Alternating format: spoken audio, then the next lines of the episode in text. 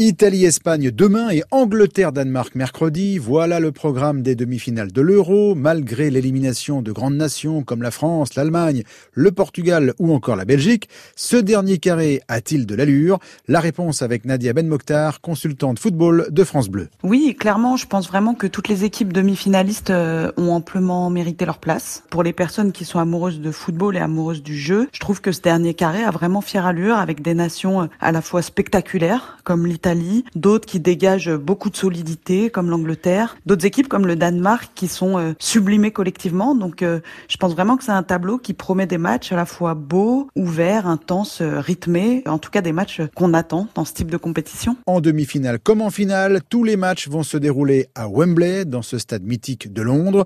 Un avantage certainement pour l'Angleterre qui croit de plus en plus à la victoire finale.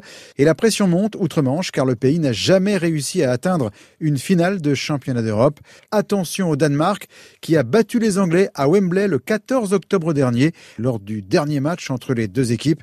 Gareth Southgate, le sélectionneur britannique. Nous savons ce dont le Danemark est capable. Nous l'avons vu lors des deux derniers matchs que nous avons joués récemment contre eux. En plus, ils ont soulevé une telle vague d'émotions après le malaise de Christian Eriksen, ce que l'on peut tout à fait comprendre. C'est donc un match fantastique qui s'annonce. C'est vrai que nous avons certainement plus d'expérience. Cela nous sera très utile, surtout pour ce de rencontre, mais il va falloir le prouver mercredi soir. En plus, comme l'Angleterre n'a jamais atteint une finale de championnat d'Europe, ce sera une occasion de marquer l'histoire. Écrire une nouvelle page d'histoire, c'est donc la mission des joueurs anglais pour une nation qui au final n'a gagné qu'un seul titre dans tout son parcours international, la Coupe du Monde 1966 à Wembley déjà.